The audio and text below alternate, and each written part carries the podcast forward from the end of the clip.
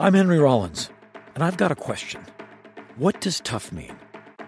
Tough has evolved, and I'm road tripping around Australia to find out how.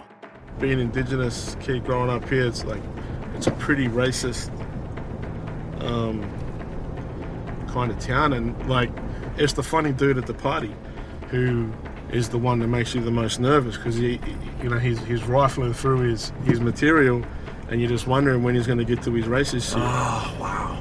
You know what I mean? Because you figure it's got to be in there. Yeah, it's coming. Yeah, it's you know what I coming. mean.